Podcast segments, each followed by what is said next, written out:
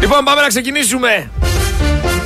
Σήμερα έχω τόσα πολλά ηχητικά που δεν ξέρω αν θα προλάβουμε να τα ακούσουμε όλα. Θα ξεκινήσω με τον Καργάκο, θα ξεκινήσω με τον καθηγητή γιατί πραγματικά ό,τι καλύτερο είναι να τον ακούς. Πάμε λίγο να απολαύσουμε με το ξεκίνημα εδώ πέρα τα λόγια του. Έλα, πάρε μπρος λίγο. Είναι μεγάλος ηλικία, εντάξει, θα ρίξουμε λίγο κατανόηση. Ουδής πολιτικός απήρθε από την πολιτική πτωχότερος όπως γινόταν στον παλαιότερο καιρό. Οι πλήστοι βγήκαν όχι απλώς ευπορότεροι αλλά μερικοί και πάμπλουτοι. Συνέβη πολλοί από αυτούς να είναι μαθητές. Τους γνώρισα σχεδόν ξεβράκο τους. Και ένας εξ αυτών είχε το θράσος κάποτε να με ηρωνευτεί καπνίζοντας ένα τεράστιο πουρο από εκείνα τα οποία μόνο οι εκλεκτοί της Αβάνας μπορεί να καπνίζουν. Και όταν εγώ του είπα κάτι από αυτά που τους δίδασκα του Αριστοτέλη, πολιτική αιστή επιστήμη, τα καλά και τα δίκαια σκοπουμένη, μου είπε γι' αυτό θα μείνεις δάσκαλε φτωχός. Πολιτική είναι έκφραση οργανωμένων συμφερόντων. Όσο και αν λέγανε πολλοί ότι απολαμβάνουμε την ωραιότερη δημοκρατία που γνώρισε ποτέ η Ελλάδα, αυτό το ωραιότερη ήταν φενάκι. Ρεμάδετε λίγο μπαλίτσα! Λοιπόν, να πούμε αρχικά ότι μετά το χρήμα, όταν δηλαδή ο άνθρωπος φτάνει σε ένα σημείο και έχει βγάλει όσα λεφτά θεωρεί ότι είναι πάρα πολλά, ότι είναι εντάξει, ότι έχει εξασφαλίσει και τα τρισέγγονά του, μετά έχει άλλους στόχους. Μετά στό, στόχος είναι η δόξα. Στόχος είναι το να γράψει ιστορία ή να μείνει το όνομά του στην ιστορία. Γιατί να γράψουν ιστορία αυτή δύσκολο. Στην απαταιωνιά μπορεί.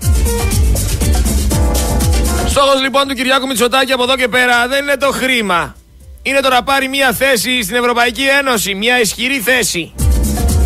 Τώρα θα είναι πρόεδρος, θα είναι ταμείας. Θα δούμε. Πάντως από ό,τι φαίνεται χαρίζει η Ελλάδα στην Τουρκία. Δίνει το γάμο και τα παιδιά στους ομοφιλόφιλους. Γιατί αυτά πρέπει να κάνει για να μπορέσει να πάρει τη θεσούλα. Έτσι λειτουργεί το πράγμα. Φυσικά δεν το δικαιολογώ. Απαράδεκτος είναι. Και απαράδεκτος παραμένει. Για μια δεσούλα ξεπουλάει ολόκληρο λαό και ολόκληρη χώρα.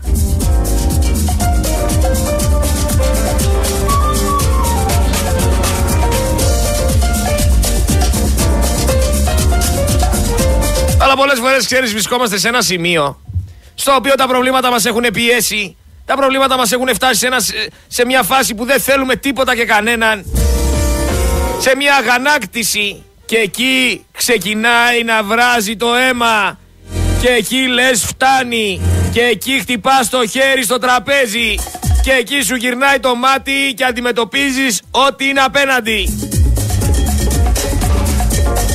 Μισό την ητοπάθεια. Δεν μπορώ αυτούς που αρχίζουν τα... Δεν μπορώ και δεν κάνω και δεν ράνω και είναι δύσκολο. Δεν δε γουστάρω την ητοπάθεια. Όλα μπορούμε να τα καταφέρουμε. Αρκεί πραγματικά να το θέλουμε.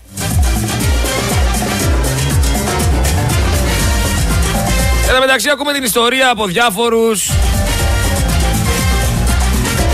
και από διάφορες οπτικές γωνίες. Ξέρετε, ένας ε, παλιός φιλόσοφος έλεγε ότι αν δεν έχει μάθει το λιοντάρι να γράφει, για να ακούσουμε και τη δική του οπτική γωνία τότε σε μία μάχη με τον άνθρωπο δεν ξέρουμε ποτέ πραγματικά τι έγινε.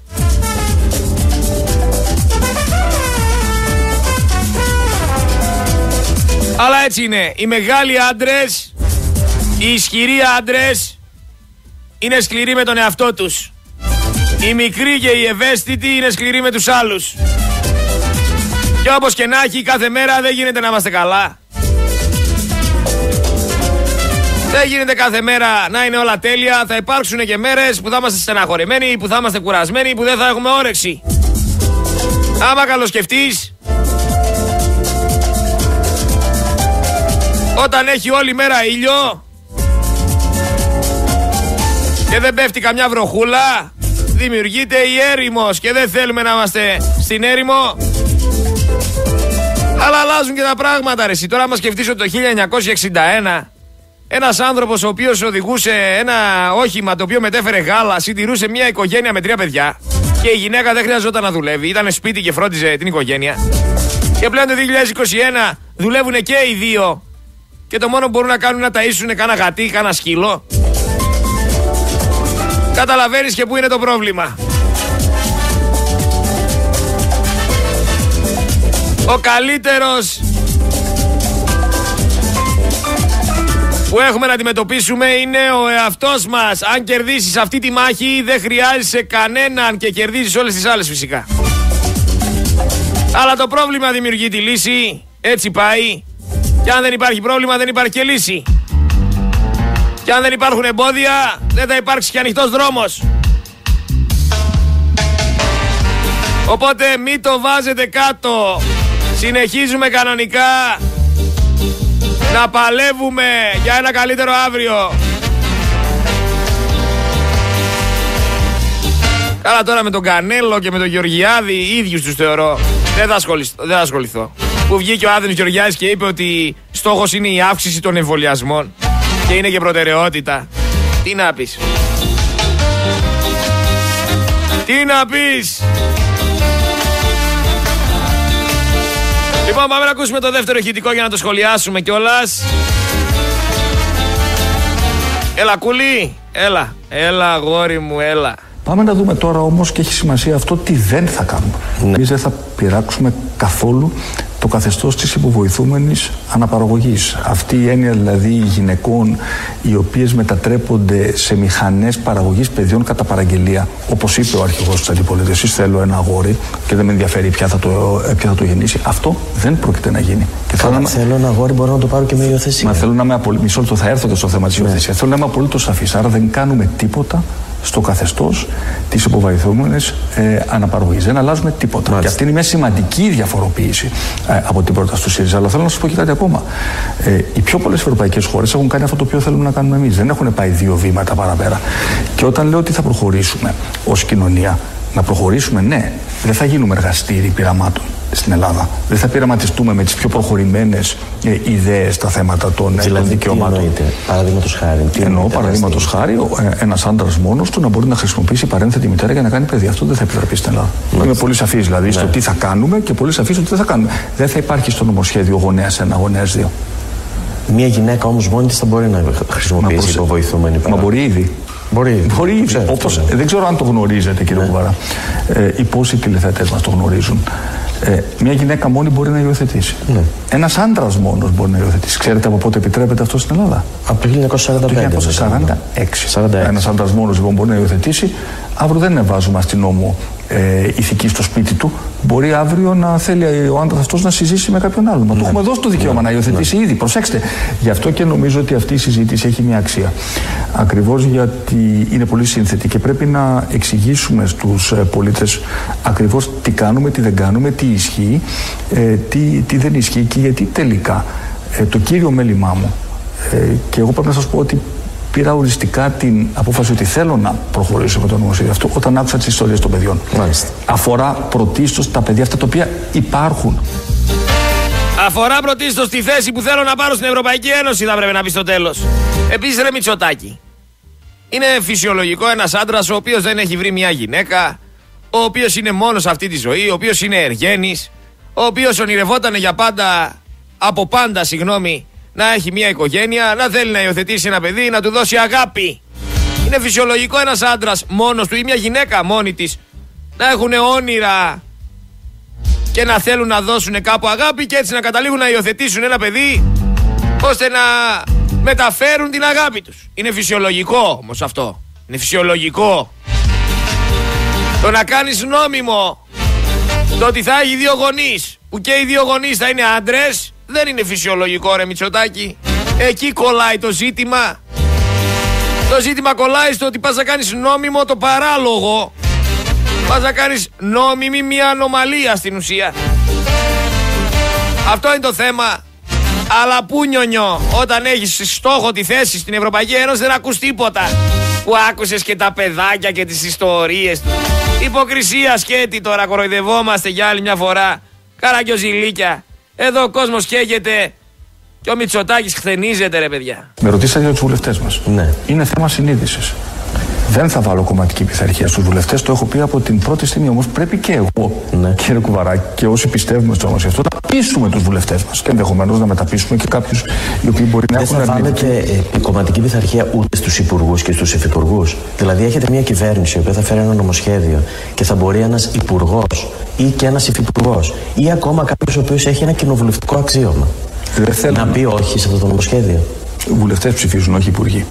Λοιπόν, και με τη βουλευτική τους ιδιότητα προσέρχονται σε αυτή την ψηφοφορία. Όμως, προφανώς, όταν κάποιος είναι υπουργός, υπάρχει μεγαλύτερη δέσμευση σε μια ε, συλλογική απόφαση που παίρνει το Υπουργικό Συμβούλιο. Γιατί θέλω να θυμίσω ότι τα νομοσχέδια εγκρίνονται από το Υπουργικό Συμβούλιο, από τους ε, υπουργούς. Αλλά και αυτό θα σας έλεγα. Είναι μια ε, λεπτομέρεια. Υπουργούς, αλλά και αυτό θα σας έλεγα. Είναι μια ε, λεπτομέρεια. Είναι μια ε, λεπτομέρεια. Λεπτομέρεια. Επίσης, εσύ δεν είπες για πειθαρχία. Βγήκαν, είπαν τα τσιράκια σου. Βγήκε, μίλησε ο Άδωνης, βγήκε, μίλησε ο ένας, ο άλλος. Είπαν όσοι δεν θα ψηφίσουν αυτό που θα τους πει η κυβέρνηση. Θα πάνε σπίτι τους, θα διαγραφούν. Έλα μωρέ τώρα, αυτές τις απειλές δεν περιμέναμε να τις πει στον αέρα. Είμαστε γαϊβάνια, είμαστε σαν αυτούς που σε ψηφίζουν. Τους το είπες κατηδίαν. Άμα δεν ψηφίζεις, μετά από κάνα δύο μήνες θα σε διαγράψουμε για κάποιο λόγο. Κοροϊδευόμαστε τώρα να πούμε. Τι μας το παίζεις, σοβαρός; Εσύ εκεί πέρα έξω όμως που ψάχνεις να βρεις χρήματα για να πληρώσεις το λογαριασμό της ΔΕΗ. Εσύ που έχεις την αγωνία μέσα σου να σε τρυπάει καθημερινά το στομάχι για να βρεις τι χρώμα τιμολόγιο θα επιλέξεις. Εσύ Ελληνάκο, εκεί πέρα έξω, μάθε ότι την τρίτη μέρα του 2024 είχαν αγοραστεί μετοχές αξίας 141 εκατομμύρια ευρώ, εκατομμυρίων ευρώ για να δοθούν ως μπόνους στα Golden Boys της ΔΕΗ την τρίτη μέρα. Εσύ ακόμα δεν είχες στανιάρι από το κατσίκι που είχες φάει και από τα σουβλάκια και από τα κρέατα και από τη βασιλόπιτα και αυτοί εδώ πέρα αγόραζαν μετοχές αξίας 141 εκατομμύρια ευρώ για να τα δώσουν στα Golden Boys της ΔΕΗ. Αυτά είναι. Αυτά είναι. Και κάτι ακόμα, γιατί λέγαμε χθες για τα ρουσφέτια στον ΟΣΕ, λέγαμε για το πώς διορίζουν κόσμο. Θέλω να ακούσετε εδώ πέρα πώς περηφανεύονται για τα ρουσφέτια και συγκεκριμένα ο υπεύθυνος του ΟΣΕ στο σταθμό της ε, Έδεσας ευχαριστεί τον βουλευτή της Νέας Δημοκρατίας, τον Λάκη Βασιλιάδη, για την επιλογή του προσωπικού. Ακούστε λίγο. Έχουμε τη χαρά να βρισκόμαστε εδώ με τον κύριο Μποζίνη. Ναι, είναι μεγάλη χαρά ότι μετά από δυόμιση χρόνια επανήλθαν δρομολόγια μέχρι την Έδεσα. Θα πρέπει να τονίσουμε την καταλητική στάση του βουλευτή μας του Λάκη του Βασιλιάδη που με δικές του ενέργειες καταφέραμε να, να εντάξουμε τα δρομολόγια ε, μέχρι την Έδεσα και, στην, ε, και στο επίπεδο κυκλοφορίας αλλά και στο επίπεδο επιλογής προσωπικού. Ε, ένα μεγάλο ευχαριστώ για την παρέμβασή του. Την καταλητική στάση του βουλευτή μας του Λάκη του Βασιλιάδη που με δικές του ενέργειες καταφέραμε να, να εντάξουμε τα δρομολόγια ε, μέχρι την Έδεσα και, στην, ε, και στο επίπεδο κυκλοφορίας αλλά και στο επίπεδο επιλογής προσωπικού. Ε, ένα μεγάλο ευχαριστώ για την παρέμβασή του. Βρε, βρε, βρε, κάνουν οι βουλευτές παρεμβάσεις στον ΟΣΕ. Τι είδους παρεμβάσεις είναι αυτές, για να καταλάβω κι εγώ δηλαδή. Μήπως είναι υπεύθυνος προσωπικού εκεί πέρα, ο βουλευτής της Νέας Δημοκρατίας και τον ευχαριστεί με αυτόν τον τρόπο άλλος. Ρε, τι ζούμε, ρε, καταλαβαίνετε. Ρε, τα βλέπετε κι εσείς ή μόνο εγώ. Ευχαριστούμε τον βουλευτή της Νέας Δημοκρατίας για τα δρομολόγια και για το προσωπικό. Παναγία σώσε. Δηλαδή είναι φως φανάρι, δεν το κρύβουνε. Ότι εκεί πέρα γίνεται το βόλεμα του αιώνα. Εν τω μεταξύ υπάρχει συνοστισμός στη νέα πλατφόρμα της ΑΔΕ για τη φοροδιαφυγή. Ήδη έχουμε 2.075 άτομα τα οποία καρφώνουν σε δύο μήνες όποιον βρουνε. Εγώ άμα καρφώσω ανώνυμα βουλευτές, υπουργούς, πρωθυπουργούς θα πάει Η ΑΔΕ να τους ελέγξει. Δεν θα πάει να τους ελέγξει η ΑΔΕ και ξέρετε γιατί.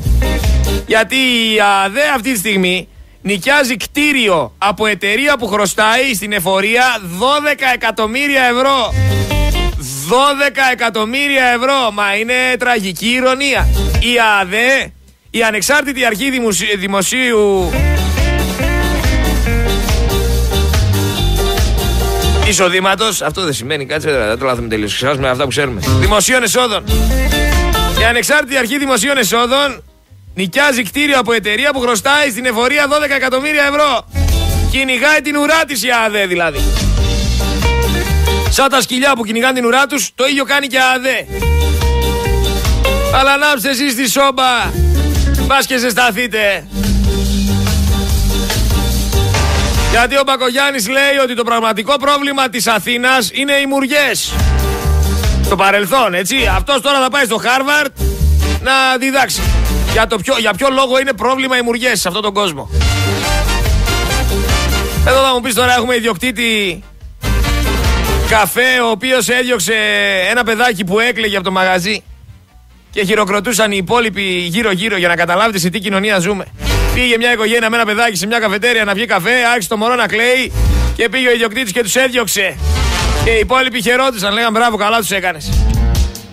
Καλά τους έκανες, καλά τους έκανες. Δεν θα λέγατε το ίδιο όμως γι' αυτό να, αν το διώχνανε. Το, τα, τα, τα, τα, κορδόνια. Εγώ βλέπω σήμερα τουλάχιστον φοράω παπούτσι, παπούτσια φορείς. Ε, κορδόνια, οπότε το θέμα δεν με αφορά.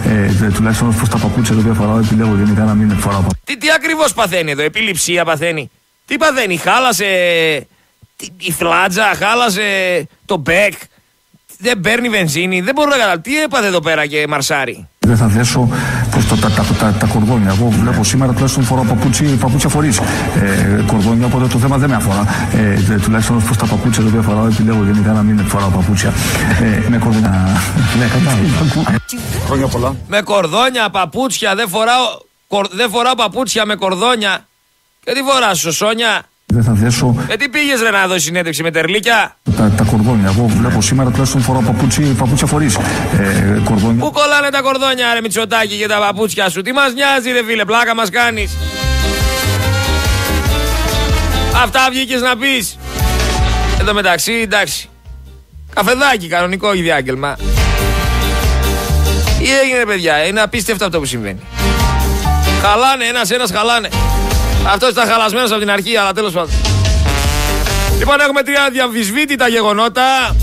Εκτός κατηγορητηρίου στην υπόθεση του κολονού έμεινε το κύκλωμα των οίκων ανοχής που συνδεότανε με την Greek Police Mafia. Για ποιο λόγο δεν μπορώ να το καταλάβω. Θα έπρεπε να παίρνουν καταθέσεις και από τους οίκους ανοχής που επέτρεπαν τον Μίχο να πηγαίνει εκεί πέρα το 12χρονο. Δηλαδή η τσατσά έβλεπε το 12χρονο να μπαίνει μέσα. Γιατί δεν αντιδρούσε, γιατί δεν καλούσε την αστυνομία. Μέσα όλοι κανονικά. Το δεύτερο αδιαμφισβήτητο γεγονός είναι το ότι εκτός της νομικής ομάδας του ανήλικου κοριτσιού έμεινε το καλοκαίρι η δικηγόρος Αντωνία Λεγάκη, η οποία στη δίκη για την υπόθεση της Ηλιούπολης είχε αναφερθεί εκτενώς στη σύνδεση του κυκλώματος με τις δύο υποθέσεις τράφικινγκ. Προφανώς δεν τους συμφέρει. Και το τρίτο είναι ότι είναι εκτός δικαστικής αίθουσας και δυνατότητα κάλυψη της δίκης για την υπόθεση του κολονού οι δημοσιογράφοι που ασχολούνταν με όλα τα παραπάνω. Τα κανάλια όμως θα συνεχίσουν κανονικά να κάνουν τη δουλειά που τους έχουν αναθέσει, να εστιάζουν στο αν η μάνα ήξερε ή δεν ήξερε. Και να αφήνουν την κοινωνία η οποία πεθαίνει για κουτσουμπολιό, η οποία πεθαίνει από τοξικότητα, να τα βάζει με τη μάνα, να μην τα βάζει ας πούμε με τα κυκλώματα τράφικινγκ στα οποία εμπλέκονται διάφοροι πολιτικοί, διάφοροι παπάδες, διάφοροι ισχυροί. Δεν εμπλέκουν τους οίκους ανοχής οι οποίοι ανήκουν σε διάφορα άτομα της νύχτας. Όλα στη μάνα. Όλα στη μάνα για να μην τους πάρει όλους η μπάλα. Για αυτή την αλητία που κάναν με το 12χρονο. Έτσι και κόβουνε και ράβουνε, προσθέτουν και αφαιρούν όπως θέλουν για να μπορέσουν να σώσουν την κατάσταση. Είναι σημαντικό και θα το ακούσουμε και αυτό το ηχητικό Πραγματικά σοκάρει η καταγγελία της δικαστικής ψυχολόγου και καθηγήτριας του ΕΚΠΑ Χριστίνας Αντωνοπούλου η οποία αποκαλύπτει ότι υπάρχει συγκάλυψη επωνύμων παιδοβιαστών με πολιτική διασύνδεση στην υπόθεση της 12χρονη στον Κολονό. Άρα και τα ακούει κανένας εισαγγελέας αυτά. Αυτή η κυρία είναι δικαστική ψυχολόγος. Είναι καθηγήτρια του ΕΚΠΑ. Δεν είναι καμιά τυχαία. Και σου λέει ότι υπάρχει συγκάλυψη, ότι υπάρχει πολιτική διασύνδεση και ότι το 12χρονο κοριτσάκι έχει τραβήξει πάρα πολλά. Δηλαδή είναι χειρότερα αυτά που έχει τραβήξει, περιγράφει ε, συγκεκριμένα, από αυτά που της έκανε ο παιδοβιαστής από αυτό το κράτος. Ακούστε εδώ πέρα. Πράγματα που έχουν δημιουργήσει σε αυτό το παιδί οι ειδικοί ψυχολόγοι της αστυνομίας, ούτε οι ίδιοι βιαστές δεν τα δημιούργησαν. Αυτό, αυτό που λέτε είναι πολύ βαρύ. Για εξηγήστε το λίγο. Και με σενάριο για προστασία αυτών που είναι υπεράνω υποψίας και έχουν πολιτική διασύνδεση. Τελεία και παύλα κύριε Παναγιωτόπουλε. Λέτε αυτή η καταγγελία που κάνετε είναι πάρα πολύ σοβαρή. Λέτε ότι... και στο δικαστήριο, δεν έχω πρόβλημα εγώ. Λέτε ότι κινήθηκαν ε, παράγοντες από το χώρο των αρχών ασφαλείας για να χειραγωγήσουν το 12χρονο. Οι ψυχολόγοι της αστυνομίας. Ναι, ναι, αυτό λέω. Ότι κηρύθηκαν για να το χειραγωγήσουν προς μια κατεύθυνση συγκάλυψης επωνύμων παιδοδιαστών. Του παιδιού. Ναι, πείτε το, ναι. Εάν δούμε τις συνεντεύξεις, ο τρόπος που ρωτάει η ψυχολόγος δεν θα τολμούσε να ρωτήσει μία γυναίκα η οποία έχει ζήσει τη ζωή της. Ένα 12χρονο παιδί είναι εκτεθειμένο στη μεγαλύτερη δευτερογενή κακοποίηση της ζωής του. Εάν μπορούσαμε να προστατεύσουμε αυτό το παιδί, αυτό το παιδί πλέον δεν προστατεύεται όταν μπροστά του ο ειδικός του παρουσιάζει συνεχώς άντρες που το κακοποίησαν. Αυτό το παιδί είναι ρημαγμένο, είναι μολυσμένο από τον τρόπο που εξετάζεται. Αυτό Επομένως, είναι... δεν μπορούμε να έχουμε Άρα λέτε συγκαλύφθηκαν αξιόλογα αμερόληπτα. Άρα λέτε συγκαλύφθηκαν ονόματα παιδοβιαστών επωνύμων αυτό λέτε; Βεβαίως. γιατί αυτοί όλοι να μην συνεχίσουν τη δράση τους. Αυτό γιατί; είναι, είναι μια πολύ βαριά αυτό, καταγγελία αυτό είναι μια απάντηση στα κατασταλτικά μέτρα που λέμε ότι πρέπει να ληφθούν. Πολύ, πολύ βαριά καταγγελία και πολύ σοβαρή καταγγελία ε, από, από έναν πολύ σοβαρό άνθρωπο.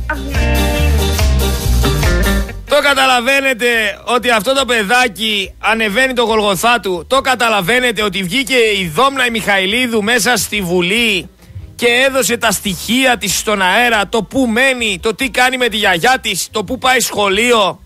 Το καταλαβαίνετε. Αυτό το κράτος δεν προστατεύει αυτό το παιδί.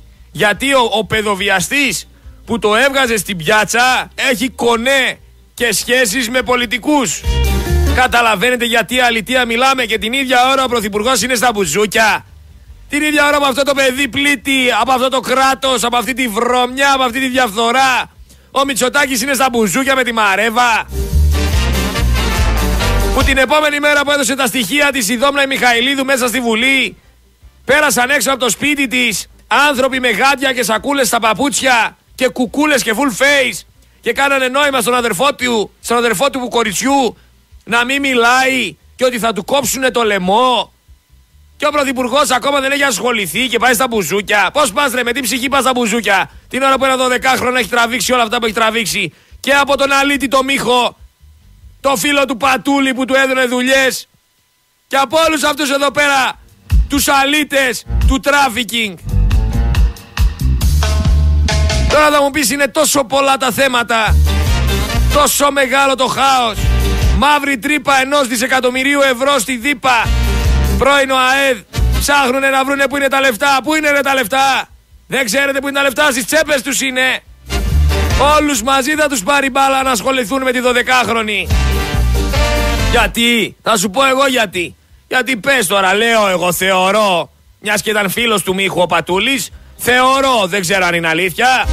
Αν εμπλέκεται ο Πατούλης σε αυτή την κατάσταση και τον πάρουν τον Πατούλη σηκωτό με κανένα βραχιολάκι και τον πάνε μέσα, ο Πατούλης μπορεί να αρχίσει να λέει πραγματάκια για την κυβέρνηση, για τη Νέα Δημοκρατία, Για λεφτά τα οποία έχουν εξαφανιστεί και ξέρει ο Πατούλης που είναι. Που το ένα φέρνει τ' άλλο. Και θα τους πάρει όλους η μπάλα. Και άμα δεν είναι ένας, δεν είναι ένας ας πούμε σαν τον Πατούλη. Και είναι 213 πατούλιδες. Σκεφτείτε τι μπορεί να πάθει η Νέα Δημοκρατία. Οπότε σου λέει άστο να τραβήξεις το κοριτσάκι ότι είναι να τραβήξει οι αλίτες, οι κοπρίτες, τα κοπρόσκυλα. Για να μην πάμε φυλακή. Αυτή είναι η Ελλάδα του 2024. Αυτό, αυτή είναι η ξεφτύλα. Η ξεφτύλα η ίδια. Για να μην πάνε φυλακή έχουν βάλει ένα κοριτσάκι να τραβάει όλο αυτό το πράγμα. Ντροπή τους. Από το Θεό θα το βρούνε. Από ό,τι με ενημερώνουν έχουμε πειρατεία σε λινόκτητο τάνκερ στον κόλπο του Ομάν. Μακάρι να πάνε όλα καλά, δεν φταίνε και αυτοί οι άνθρωποι που κάνουν το μεροκάματό τους στη δουλειά τους. Για τους εφοπλιστές. Δεν θεωρώ ότι αυτή είναι μια δίκαιη εκδίκηση γενικά από την Ιεμένη, γενικά από όλους αυτούς που κάνουν πειρατείες σε αυτόν τον κόλπο και σε άλλους κόλπους. Και επιθέσεις.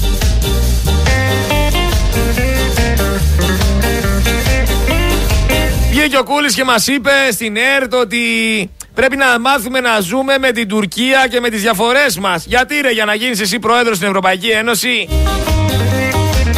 Γιατί ρε φίλε εγώ να κάτσω και να είμαι φίλος με κάποιον που με έχει σφάξει κυριολεκτικά. Με έχει ματώσει κυριολεκτικά και προσπαθεί να μου πάρει ό,τι έχω και δεν έχω; Τι φιλία είναι αυτή; Εγώ δεν το ξέρα ότι είναι έτσι φίλοι. Εσύ θα σου ρε Μητσοτάκη φίλος με κάποιον που σου έσφαξε την προγιαγιά σου ή τον προπάπου σου. Θα σου φίλος με κάποιον που άρπαξε την περιουσία των προγόνων σου. Θα σου φίλος με κάποιον που έχει σκοτώσει ολόκληρη την οικογένειά σου στο παρελθόν. Θα σου φίλος με κάποιον που μπαίνει μέσα στο χωράφι σου και σου παίρνει το σπίτι και σου κλέβει τα ζώα και σου αρπάζει αυτό που σου ανήκει. Άσε μας ρε Μητσοτάκη τώρα να είμαστε φίλοι με τους Τούρκους επειδή εσύ θες να πάρεις μια δεσούλα και πρέπει να τα αποδεχθούμε εμείς αυτό. Εγώ θεωρώ πάντως ότι ξέρετε δεν επιτρέπουν σε, σε φυλακόβιους, δεν επιτρέπουν σε ψυχασθενείς και σε διάφορους ανθρώπους που έχουν προβλήματα γενικά με την ψυχοσύνθεσή τους να φοράνε κορδόνια στα παπούτσια. Ξέρετε γιατί δεν τους επιτρέπουν να φοράνε κορδόνια στα παπούτσια; Για να μην αυτοκτονήσουνε. Για να μην κάνουν καμιά τρέλα. Θεωρώ ότι οι επικοινωνιολόγοι δεν έχουν επιτρέψει το Μητσοτάκι να φοράει παπούτσια με κορδόνια. Γιατί δεν τον κόβουν και πολύ στα καλά του. Στον κόσμο του είναι. Όταν δεν μπορεί να καταλάβει ότι υπάρχουν βρώμικες δουλειές, δεν το καταλαβαίνει θα μου πεις τώρα, κάνει το χαζό, δεν είναι χαζός. Μια χαρά μπλεγμένος είναι στα πράγματα και μια χαρά κάνει ό,τι κάνει. Άκου πώς γίνονται οι δουλειές. Η ΑΔΕ βρίσκει μια εταιρεία η οποία έχει ένα κτίριο, το νοικιάζει με φωτογραφικό διαγωνισμό. Η εταιρεία συγκεκριμένη χρωστάει στο δημόσιο 12 εκατομμύρια ευρώ και δεν ασχολείται κανένας. Και πιστεύω ότι δεν δίνει και ενίκιο. Και πολύ πιθανό είναι να, να λέει ότι δίνει ενίκιο και να τα βάζει τα λεφτά στην τσέπη. Αλλά ξέρει ο πιτσιλής που βάζει την υπογραφή του, αναρωτιέμαι. Ξέρει ή δεν ξέρει, γιατί ξέρεις η προπαγάνδα και η παραπληροφόρηση και η επικοινωνία γενικά των μέσων με τον κόσμο είναι πολύ λεπτή. Θα σου πω γιατί. Άμα εγώ βγω και πω ότι αυτή τη στιγμή στη Γάζα πεθαίνει κόσμος από εκρήξεις είναι κάτι πολύ διαφορετικό από το να σου πω ότι αυτή τη στιγμή στη Γάζα κόσμος πεθαίνει από βόμβες. Δες πόσο πολύ αλλάζει το νόημα του θέματος μία λέξη. Και εγώ από ό,τι βλέπω όλα τα δυτικά μέσα αναφέρουν τέτοιου είδους τίτλους. Ρεκόρ θανάτων άμα, αμάχων πολιτών στη Γάζα από εκρήξεις. Ενώ κανονικά για να πούνε όλη την αλήθεια θα έπρεπε να λένε ρεκόρ θανάτων πολιτών στη Γάζα από βόμβες του Ισραήλ.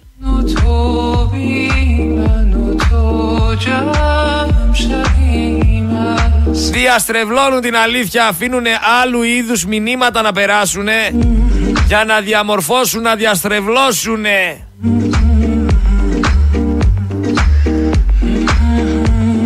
Να το ξέρετε. Σταθερή όμως η παραβίαση των νόμων από αυτή την κυβέρνηση τσίρκο. Ξαναρωτάω, αυτοί που πλήρωσαν το πρόστιμο, οι συνταξιούχοι θα πάρουν πίσω τα λεφτά τους ή όχι; Να ενημερώσω και κάτι ακόμα, ότι βγήκε από τη λίστα συνταγογράφησης το Calcorial D3, βασικό φάρμακο για την οστεοπενία. Πλέον δεν θα μπορείτε να, το, να σας το γράψει ο γιατρός. Σιγά σιγά μην ανησυχείτε, τα πράγματα θα γίνονται χειρότερα. Και δεν το λέω για να αγχωθείτε, το λέω για να είστε προετοιμασμένοι. Πάμε όμως και σε ένα ακόμα ηχητικό που έχω ετοιμάσει, γιατί λέγαμε χθες για την ογκολογική που δεν έχει ογκολόγο. Να ακούσουμε λίγο τι λένε και οι άνθρωποι από εκεί. Θέλει να έρθει στην ογκολογική κλινική. Πάμε λίγο, πάμε. Ε, Κάποιος που, που πάσχει από καρκίνο και θέλει να έρθει στην ογκολογική κλινική. Να μην έρθει, να πάει σε ιδιωτικό. Τι να κάνει αυτή τη στιγμή; Ακούστε κάτι, είναι όπως καταλαβαίνετε, απευθύνεται σε ένα νοσοκομιακό γιατρό και είναι πολύ λεπτή η θέση μου να Το πω να πάει σε, καταλαβαίνω, ένα, το καταλαβαίνω. σε έναν ιδιώτη. Ε, δεν, μπο- δεν- δεν μπορώ καν να, να το ξεστομίσω. Αλλά α, κατά πως φαίνεται, αν θέλουμε να είμαστε ρεαλιστές, ε, εκεί, εκεί φτάνουμε. Διότι όπως θα πρέπει να ξέρετε ότι και το νοσοκομείο της Τρυπόλεως, το, το αντίστοιχο τμήμα, λειτουργεί επίσης με έναν συνάδελφο. Δεν, δεν μπορώ Ε, πραγματικά να το πιστέψω ότι ατυχώς- λειτουργεί μια ολόκληρη κλινική με έναν γιατρό. Δεν μπορώ πραγματικά Ε, να το έτσι, πιστέψω. έτσι. Δεν μπορώ. Δεν μπορώ. Και, και στο δικό μας ε, νοσοκομείο και στο, και στο νοσοκομείο Τρυπόλεως. Στη Σπάρτη νομίζω δεν υπάρχει κανένας. Α, ναι. Λοιπόν, ο- οπότε αντιλαμβάνεστε εκατοντάδες συνάνθρωποι μας οι οποίοι πάσχουν από μια τόσο ευαίσθητη και δύσκολη ασθένεια που δεν μπορεί να περιμένει αυτή η πραγματικότητα ε, αναγκάζονται να απευθυνθούν στον ιδιωτικό τομέα. Γιατρό, άλλο τμήμα έχει έναν γιατρό; Ναι, είναι το, το γαστρεντερολογικό. Το γαστρι... Ε, το παθαργονοτομικό.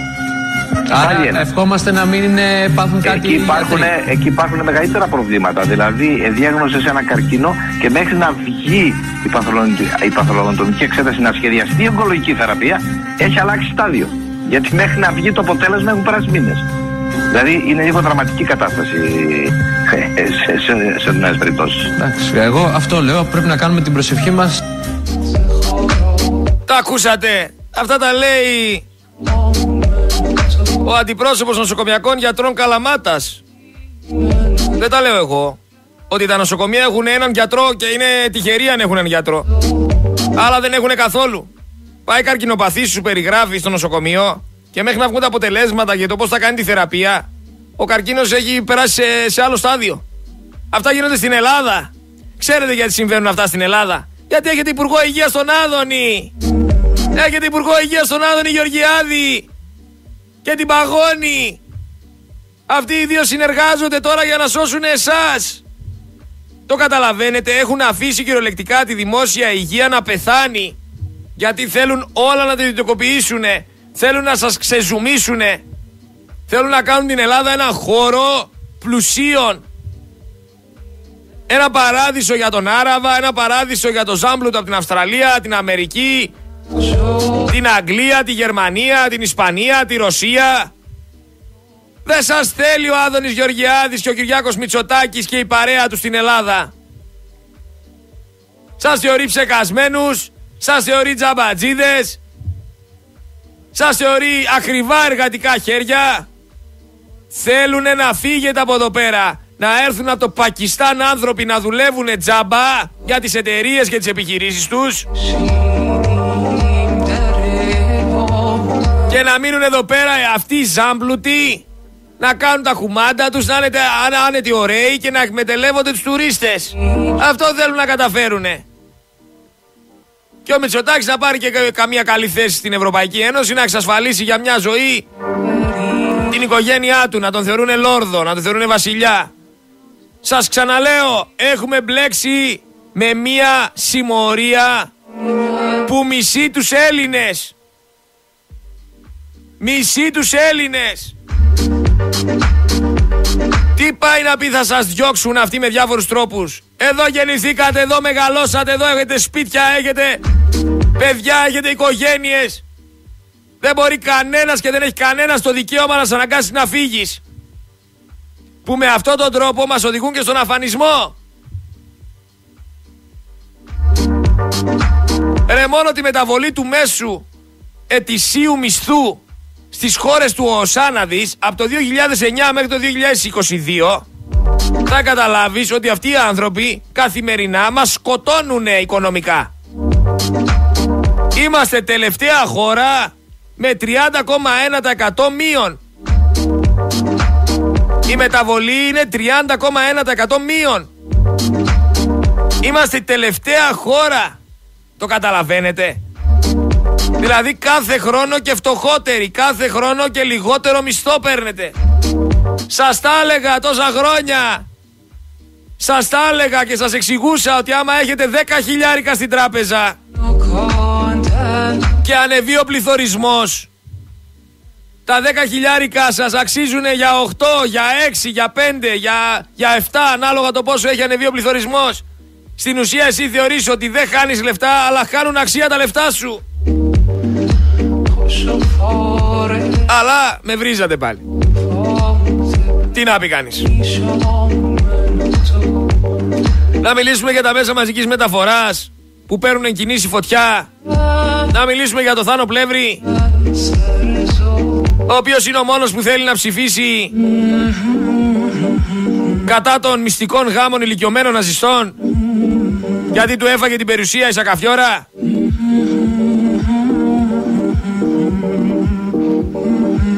Σας τάξανε ρε, σας τάξανε και τι δεν σας τάξανε; Αυξήσεις, υποσχέσεις, καλύτερο αύριο, καλύτερες χρονιές και κανένας δεν δίνει άμεσες εξηγήσεις που απαιτεί ο ΕΝΓΕ καθώς φέτος το ποσό των εφημεριών στο ΕΣΥ θα είναι μικρότερο κατά ένα εκατομμύριο ευρώ. Πού είναι ο Άδωνης, πού είναι η Παγόνη, πού είναι όλοι αυτοί;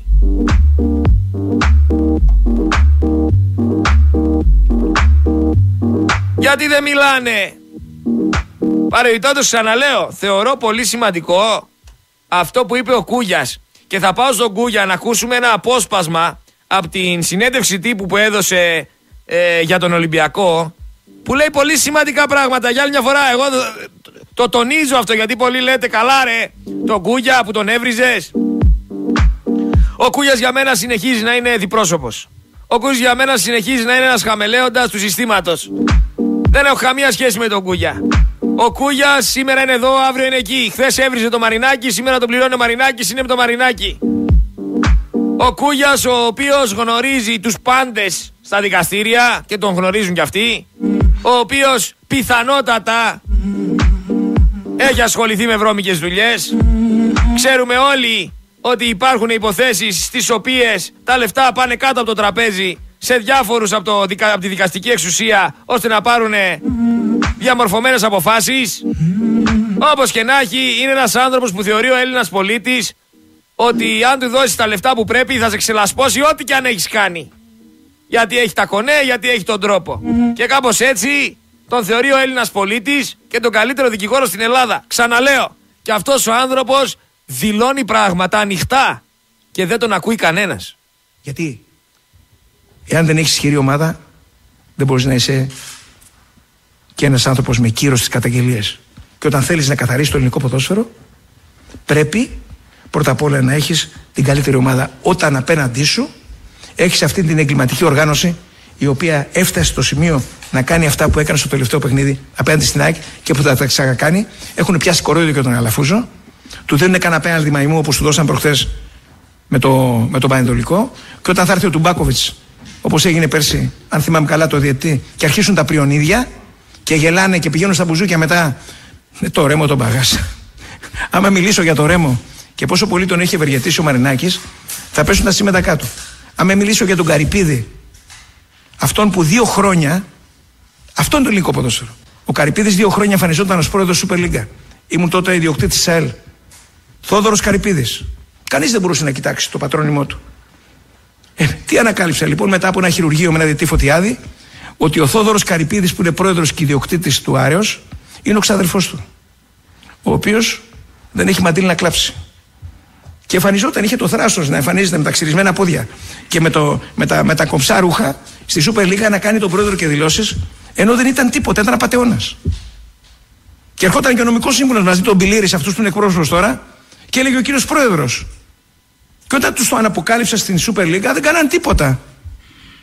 Γιατί ποιος ήταν πρόεδρος; Άλλο κολλητήρι. Ποιος είχε εκλεγεί πρόεδρος; Ψάξτε να βρείτε τότε. Λοιπόν, αυτόν το ελληνικό ποδόσφαιρο. Πάμε λοιπόν να δούμε τώρα στην κυριολεξία. Γιατί υπογγίξαν όλοι από την πρώτη μου παρουσία στη Super League 1. Ασχολείται κανείς με την κλιματική οργάνωση; Ασχολείται κανείς με το γεγονός ότι από το 1986 ο πραγματικός ιδιοκτήτης της ΑΕΚ γιατί τα ψάξαμε και τα βρήκαμε όλα ως τι εξοδικητικός παράγον του Ιωνικού Δημήτρης Μελισανίδης Ιωνικός τότε πρόεδρος Μιχάλης Πανός πατέρα αυτού του εξαίρετου επιχειρηματία και ιδιοκτήτη του ατρωμίτου του Γιώργου Σπανού. Εγώ τον έχω γνωρίσει, ήμουν αποσφαιριστή τότε. Έπαιζε στη Β' Εθνική. Ένας φανταστικός άνθρωπος ο Μιχάλης Σπανό. Είχε για τα θελήματα του Μελισανίδη, ο οποίος τότε είχε σχολείο οδηγών. Δεν μπορούσε να είναι διοικητικός παράγοντας γιατί; Ω εξοδιοικητικός παράγοντας του Ιωνικού έκανε δύο τετελεσμένες δωροδοκίες εις βάρος δύο ποδοσφαιριστών του Ολυμπιακού Λιωσίων. Που είναι απόλυτο κόλλημα. Σήμερα θα ακούσετε μόνο αλήθειες και θα δείτε πώς επιλέγονται οι αθλητικοί δικαστές, πώς επιλέγονται οι πρόεδροι της, των Επιτροπών Οικονομικών, Επιλύσεως Οικονομικών Επιτροπών της ΕΠΟ σήμερα, τι έχουν κάνει προηγουμένως; Τι έκανε λοιπόν ο εξωτερικό παράγοντας που δεν μπορούσε να είναι διοικητικός παράγοντας λόγω της καταδίκης του για και λόγω του ότι είχε καταδικαστεί για ηθική αυτουργία σε ψυχή βεβαίωση των υπαλλήλων του Υπουργείου Συγκοινωνιών για την έκδοση μαϊμού διπλωμάτων;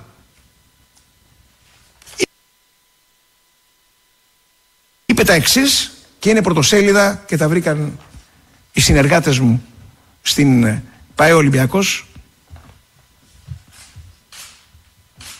Οι απειλές δολοφονίας, πρωτοσέλιδο το 1986. Αναπαραγωγή από αυτόν που γράφει τη στήλη σε συνεργασία μαζί μας στη Sport Day. Νορβηγός είναι ο πρόεδρος ΚΕΔ. Επειδή βέβαια ο Νορβηγός δεν γνωρίζει καλά τα ελληνικά και τις ελληνικές συνήθειες θα τον ενημερώσω ότι 29 Ιανουαρίου του 1986 μέρα Τρίτη ο εξοδητικός παράγοντας του Ιωνικού Δημήτρης Μελισανίδης απείλησε κατά την κλήρωση των ιδιωτών για τη Β και Γ Εθνική ότι θα δολοφονηθεί διαιτητής στη Νεάπολη εάν διαπιστώσει αυτός λάθος εις βάρος του ομάδα του. 1986. Τώρα θα μου πείτε πώς έχει, ενώ έχει αμετάκλητες καταδίκες, αγόρασε μετοχές που είναι ονομαστικές ποδοσφαιρικής ανομιστερίας. Ρωτήστε τον τότε αθλητικό δικαστή Ερωτόκριτο Ερωτοκρίτου.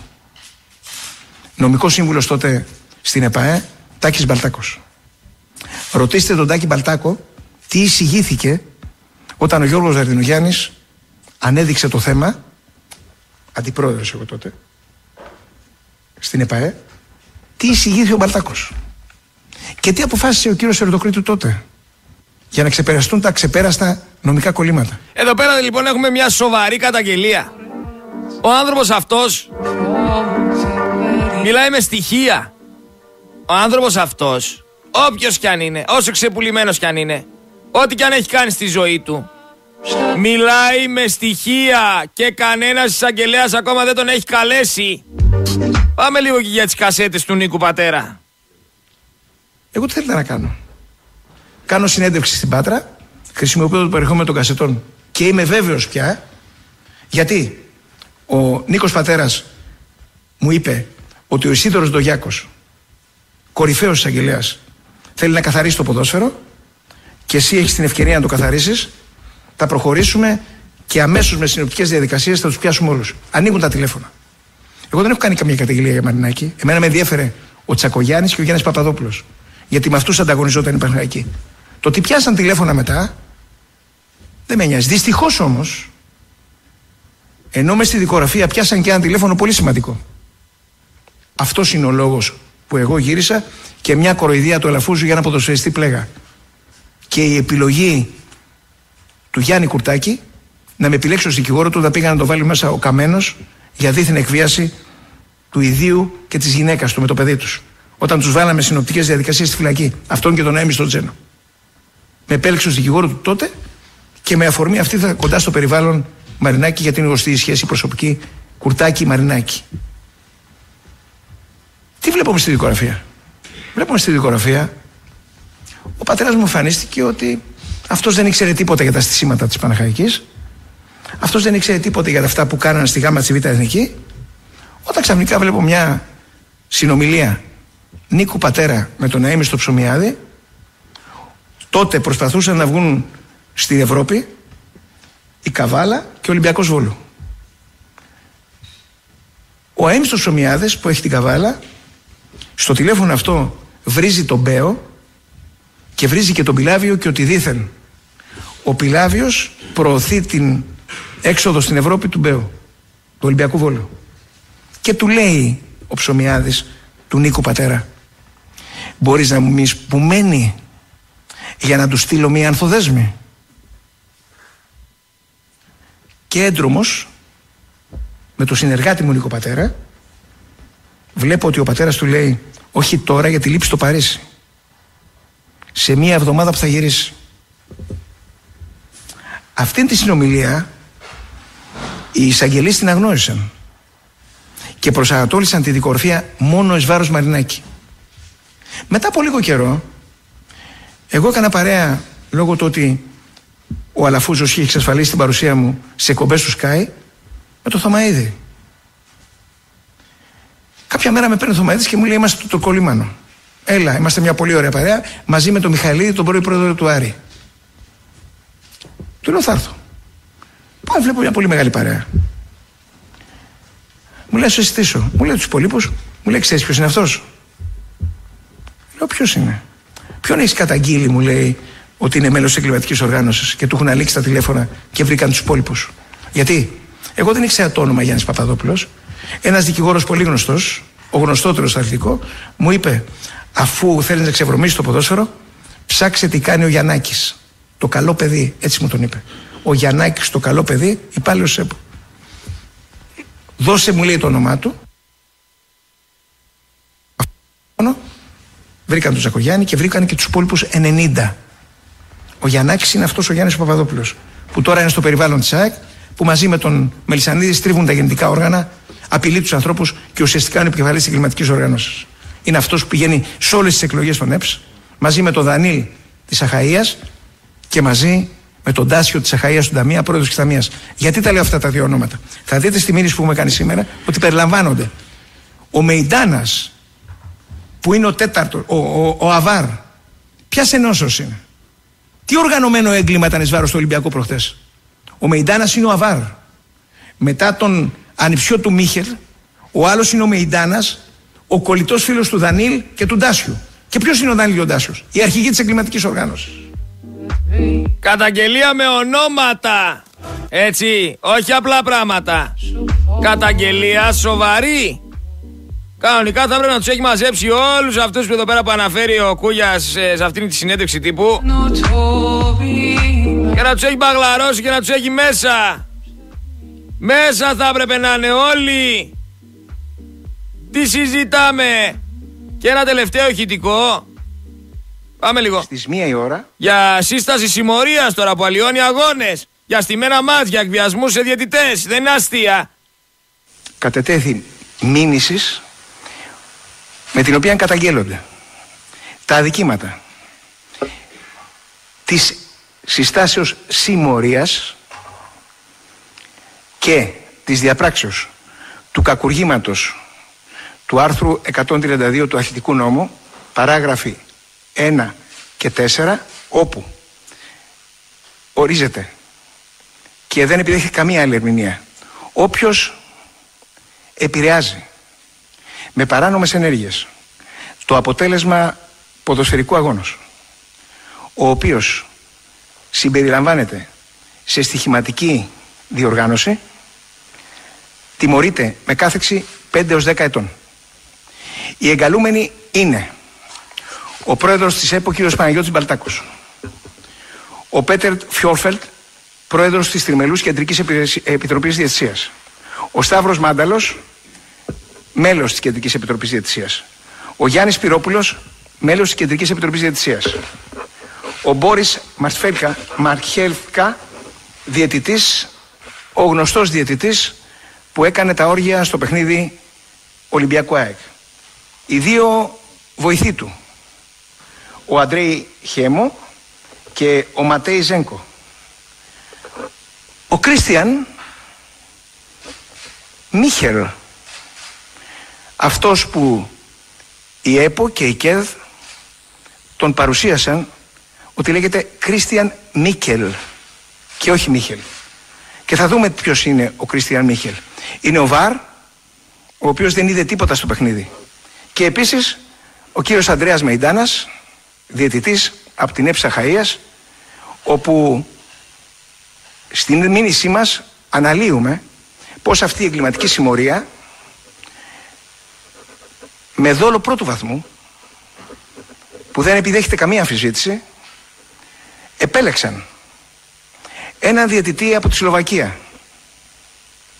και βοηθούς από τη Σλοβακία και βαρ από τη Σλοβακία από ένα πρωτάθλημα που βοά παγκοσμίως το στήσιμο των ποδοσφαιρικών αγώνων. Επέλεξα έναν διαιτητή ο οποίος έχει κατηγορηθεί κατά επανάληψη στην ίδια του τη χώρα και μάλιστα με κορυφαία καταγγελία επώνυμη του προπονητού της Τρίετσιν, Ολλανδού προπονητού, ότι δωροδοκείται για να διαιτητεύει αγώνες οι οποίες περιλαμβάνονται στο στοίχημα και να επιφέρει τα αποτελέσματα τα οποία αυτός επιθυμεί. Η έρευνα του οργανισμού του Ολυμπιακού οδήγησε στο εσείς συγκλονιστικό αποτέλεσμα. Ο εμφανιστής από την ΕΠΟ και την Κεντρική Επιτροπή Διατησίας γι' αυτό και μηνύονται όλοι τους και από τον προϊστάμενό τους τον Παλτάκο ως Μίκελ με Σικέι στην πραγματικότητα ονομάζεται Κρίστιαν Μίχελ και ο του θαύματος είναι γιος του αδελφού του Λούμπος Μίχελ του πρώην Προέδρου και Διευθύνοντος Συμβούλου της ΠΑΕ ΠΑΟΚ ο οποίος διαχρονικά μισούσε μισή τον κύριο Μαρινάκη και μισούσε και τον οργανισμό του Ολυμπιακού. Ναι, αλλά δεν μας λέει ο Κούγιας τίποτα για το Μαρινάκη. Δεν γίνεται να κατηγορεί ο Κούγιας και ο Μαρινάκης για μαφία, για απάτες, για παράγκες, να κάνει μηνύσεις στις οποίες δεν συμπεριλαμβάνονται και οι ίδιοι. Γιατί εδώ πέρα από ό,τι φαίνεται έχουμε δύο μαφίες. Και αυτή τη στιγμή η μία κάνει μήνυση στην άλλη. Γιατί, γιατί η μία κάνει κουμάντο και η άλλη πλέον δεν κάνει. Γιατί γι' αυτό πολεμάνε τόσο καιρό. Για το ποιος θα κάνει κουμάντο, τους διαιτητές, την ΕΠΟ, το ελληνικό πρωτάθλημα. Για το ποιος θα κάνει κουμάντο στα περισσότερα παρακλάδια. Γιατί οι μικρότερες ομάδες λειτουργούν πλέον σαν παρακλάδια των μεγαλύτερων. Μία σαπίλα, αυτό δεν είναι αθλητισμός. Εδώ πέρα είναι κανονική βεντέτα. Κανονική βεντέτα. Και μιλάμε για πολύ χρήμα. Μιλάμε για πολλά στημένα μάτς. Μιλάμε για μια ιδέα. Και κανονικά θα έπρεπε να είναι όλοι αυτοί μαζί στη φυλακή. Αν όντως υπήρχε ελληνική δικαστική εξουσία που κάνει τη δουλειά της. Αν όντως υπήρχε δικαιοσύνη.